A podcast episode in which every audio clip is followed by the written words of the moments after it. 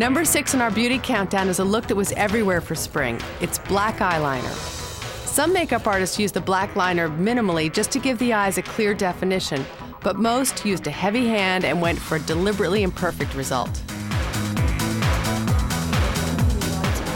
Whenever you get a black eyeliner in your hand, you immediately associate it with rock and roll. And the messier it is and the rougher it is, the more rock and roll it looks.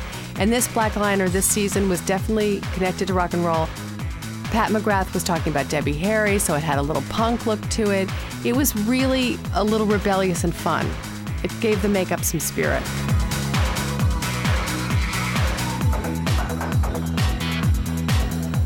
And then we use Close Your Eyes, a little bit of a cold shimmer on the lid, and smoking black and brown all the way out, pulling out a la Blondie.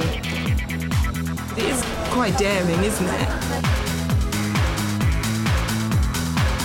I wanted to create this balance between the 50s and uh, the more modern age with uh, rock star and pop star like uh, Debbie Harris and Madonna and David Bowie and uh, others. Narciso Rodriguez, the makeup was a combination of the black eyeliner and this really beautiful deep blue, an indigo, what Dick Page called a Japanese indigo.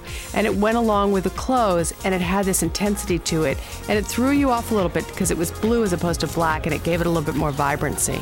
I'm letting the, the pencil getting really hardcore inside the eye and then letting them kind of smudge and blur together a little bit. Exact thing you should never ever do, which is talk to a designer 20 minutes before his show. Exactly. And look at how calm you are. But how are you doing? What are you working I mean, on? there was a big, it's been a big process, this collection. It's about color and ink and dyes. I guess because I saw so much color, I wanted that translated the face and, and still make it young and easy and, and spring and beautiful.